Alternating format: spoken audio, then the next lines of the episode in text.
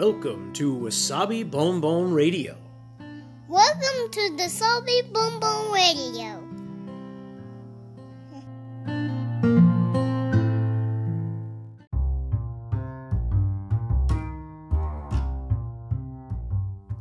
皆さんいかがお過ごしでしょうか？ニューヨークシティ郊外のワーキングマザーロッキンわさびです。今日もつれづれ話にごゆるりとお付き合いください。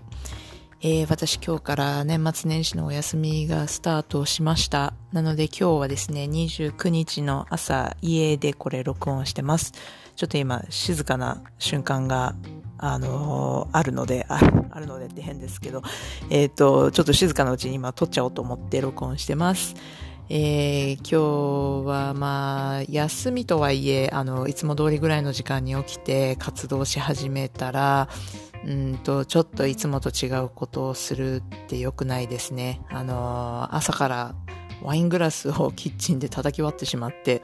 もう早朝から掃除機をかけてとかなんかそんなことをしてお休みがスタートしました。まあ、いつもと違うことをするっていうか、それは言い訳で私がちょっと朝から不注意だったんですけど、まあそんな、まあ縁起が悪いんだかいいんだか、まあそんな感じの年末のお休みのスタートとなりました。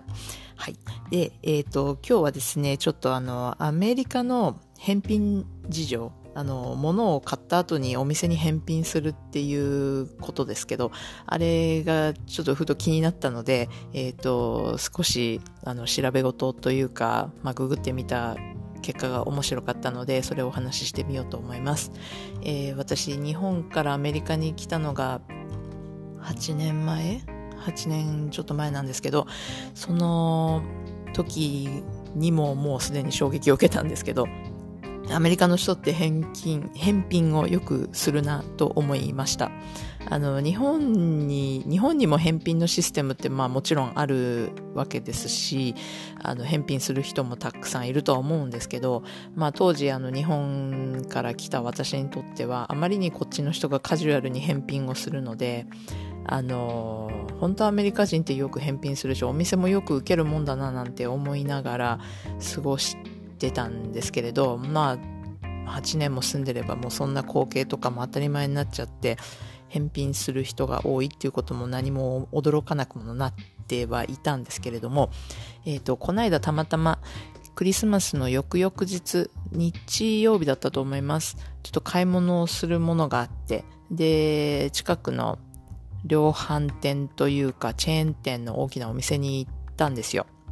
で、自分の買い物は、買うものを見つけて、で、えっと、お会計をしようと思ってレジの方に並ぼうとしたんですよね。そうすると、まあ大きなお店なんで、そのレジもカウンターがたくさんあって、で、まあとあるところに並ぼうとしたら、そこの店員さんが、うんと、買い物それとも返品みたいなことを聞いてきて、で、私は買い物だったので、買い物だっていうことを告げると、そしたら、あの、こっちじゃない、あっち行って、みたいな感じで言われて、で、その、たくさんあるレジの半分がもう返品用に当てられてて、で、半分は普通のお買い物に当てられてたんですよね。だから、やっぱり今クリスマスのギフトをもらって、物を買って、で、その後に、クリスマス明けに返品をしに来る人が本当にたくさんいるんだろうなっていうふうに思いました。で、確かに、えーっと、そのお店でも、駐車場からお店の入り口まで行く途中に、まあお店の中に入っていく人を何人も見かけたんですけれども、多分半分以上の人がそのお店の袋を持ってお店に入っていったんですよね。だから多分もう買ったものを返品しに来た人っていうのが今ほとんどというか、まあそういう人がたくさんいるんだろうなっていうふうに感じました。で、そこでちょっとなんかこう調べ物をしてみたんですよ。一体その返品事情ってどんなもんなのかしらと思って。で、まあこのインターネットでググって出てくる記事とか、まあ簡単な、えっ、と、そういう情報を元にしたことなんですけれど、面白かったのでお伝えしますね。えっ、とですね、このクリスマスの時期に、何らか、もらったものを何らかの返品をするっていう人は80%いるそうです。何らか、まあ、1個であろうと、全部であろうと、まあ、何か返品をする人っていうのは、あのーアメリカの中では80%、80%の人が何かを返品するらしいんですよ。クリスマスで。で、そのうちの20%は自分がもらったものの半分以上はもう返品しちゃうらしいです。だから、そのうちの20%の人がもらったものはほとんどもう返品対象になって実際返品をするっていうことみたいです。結構な量だと思いますよね。で、じゃあって一般的な、あのー、ギフトを見たときに、アメリカでその年間のギフトの返品率 っていうのは10%らしいです。だから10人に1人は何かギフトを返品してる。これも結構な量なんじゃないかななんて思いました。だって、まあ私も昔あの、物を、日本で物を売る仕事とかをしてたんですけれど、ってことは、あの、10人買い物されて、そのうちの1人は返品にやってくるっていう感じなのかなと思うと、結構な量だなと思いますよね。で、え、ー、と、まあ、それが一般的に年間通して10%ぐらいはギフトが返品されるっていう、そういう事情があるらしいんですけど、での、このホリデーの後、今の時期は、え、ー、と、そのまあ返品のうちでもですね、え、ー、と、特に不正の返品が増えるということも書いてありました。不正の返品って、あの、例えば自分が買ってないもの、人から盗んだものだったり、えー、っと、はたまたお店のまだ実際に棚に並んでるものを、えー、カウンターに持ってって返品をする。で、もちろん買ってないものだから、お金はかけてないけど、その返品とかで得るお金、返金を目当てに、そういう不正の返品をする。で、レシートはどっかから盗んでくるとか拾ってくるとか、まあ、たまたま手にしたものとかもなのかもしれませんけど、まあそういうこう不正で返品をしてそれで利益を得てるという不正の返品っていうのが、え、ー、と通常であれば返品のうちの5%ぐらいがその不正らしいんですけれども、このホリデーの後の時期はそれが9%。だから返品のうちのえ、ー、と1割が不正になるみたいなんですよね。9割、え ?9% だから約10%と考えたら1割ですよね。で、それぐらいの数に上るらしいです。で、じゃあその返品って何が多いのかなって思うと、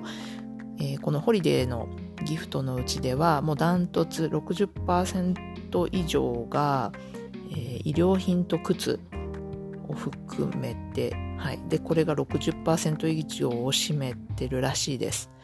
なんかわかんないでもないですね。靴とか服とか、まあ、例えばサイズが難しい、サイズが合わないっていうものとかもあると思いますし、あの、ね、家で使える何かとか、カバンの中に入れとく何かとか、オフィスで使う何かとはちょっと違って、自分が身につけて歩き回るものだから、ちょっとこれは着れないなとか、心地悪いなとか なんかもうこういう気分じゃないんだけどな、今これ聞いたくないなみたいなものだと、まあ確かに着れない、身につけられないとなると、ああ、いらないし返品しようっていう風になる気もわかんないでもないです。で、まあでも服とか靴をあげるっていう人もきっと多いんでしょうけどね。だからまあ60%以上になるっていう事実もあるんだと思うんですけど。はい。で、続いて、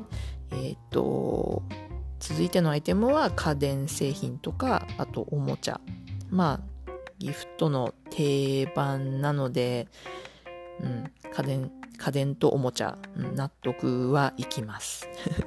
で、その、いろいろそういうことを調べて、ちょっと出てきた記事なんかに、またこういうことも書いてあったんですけど、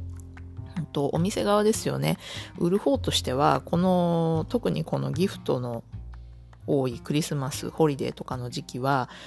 うんと、その返品に対するポリシー、あの、返品受け付けるにはこうします、こうしますとか、こうじゃないといけません、こういう場合は返品受け付けませんみたいな、そういうポリシーを割と寛容にして、あの、甘くしておくべきだみたいなことも書いてあったりもしました。というのが、えー、特にお店で返品をする人お店に来て返品をする人っていうのはその返品をした後にあの多くの人がそこでまた買い物をして帰る場合もあるらしいんですよね。まあそう聞いて納得もいきます。うん。これはいらないけどじゃあ代わりになんか買って帰ろうとかこっちのじゃなくてあっちの方を買って帰っとこうとかっていうのもあると思うのででお店で返品をしたらその後買い物をする人もいる。でもしくはあのそのお店のあのギフトカードを購入する。ギフトカードの購入をするっていう、えーと、結果にもつながる。だから返品をした後に自分でまた別のものを買うかもしくはそこの店のギフトカードを、えーと入手する持って帰るっていうことにもなるので返品さえも、あの、まあ、なんか返品ってネガティブな感じがどうしてもしてしまうんですけど、それさえも、あの、お店にお客さんが来てくれるきっかけで、お客さんとの関わりを持つ、かん、こう、対応するかん、えっ、ー、と、きっかけを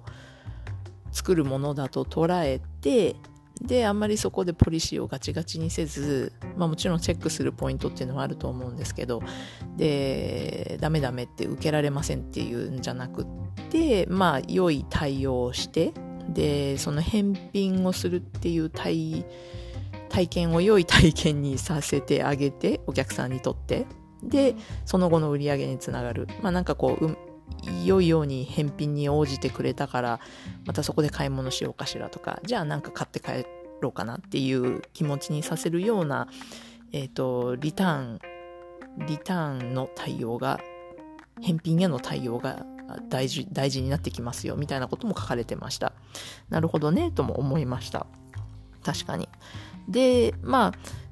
この時期特にそうやって、あの、心地よい対応をしてあげましょうみたいなことがもし言われているのであれば、まあその分どうしても不正の返品とかにも応じやすくなってしまうというか、応じる確率も上がっちゃうのかななんて思い、さっきのあの、えっ、ー、と、ホリデー後の不正返品の確率が上がるっていう話も、まあ確かに納得だなというか理にかなっているというかそういうことで数字が上がってる可能性もあるのかななんても思いました。でお店にとお店側からの返金返品をした時の返金っていろいろあると思います、えーと、買い物をした払い戻しだったりあのギフトカードでの返金対応だったりもしくはあのストアクレジットあの次回以降あのここのお店で使えます的なクーポンみたいなのを発行するところもあると思うので、えー、まあ例えば何日以内に返品してくださいとかレシート必須ですとかそういうことと合わせてポリシー返品の際のポリシーっていうのは各お店で違うと思うので、まあ、チェックが必要ですねっていうことも書かれていました。でまあそんな感じだったんですけれどもググって出てきた情報っていうのがでじゃあ私は 私はあのー、あんまり返品とかしたことないです。したことはあります。でもそれって商品が壊れてたりとか使い物にならなかったりどうしてもその買ったま買ったらもうダメだったとかまあそういうこれちょっと困るよっていうものに関しては返品したことがありますね。で、可能であれば、まあ、いるものであればそのまま交換、良品と交換してもらってっていう返品はしたことがあります。でも、これ好きじゃないからいらないからとか、あの、そういう理由ではやったことがないですね。っていうのが、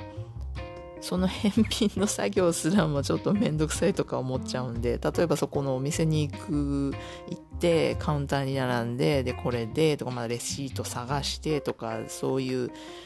なんかね、まあ、手続き自体は時間がかかんないかもしれないんですけど、なんかそれを思うと億劫になっちゃって。で、それをしてでも、ちょっと良品手に入れないと困るんだけどっていう、その物が壊れてたとか、そういうものは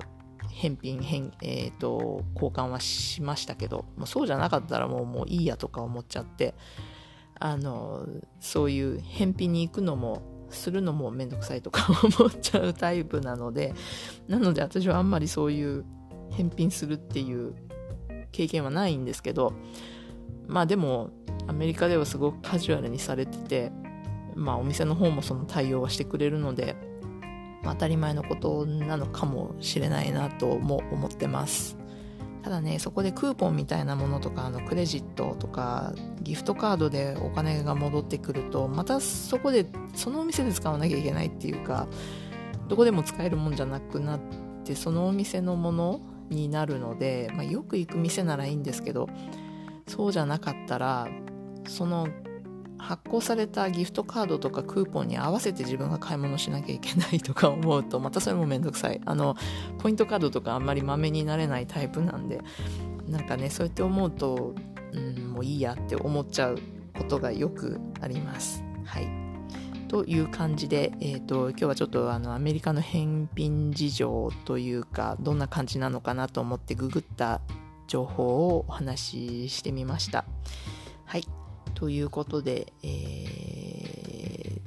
そうですね。今日はここまでです。すいません。なんかちょっとメモを読みながらやってたので。はい。では皆さん、良い一日をお過ごしください。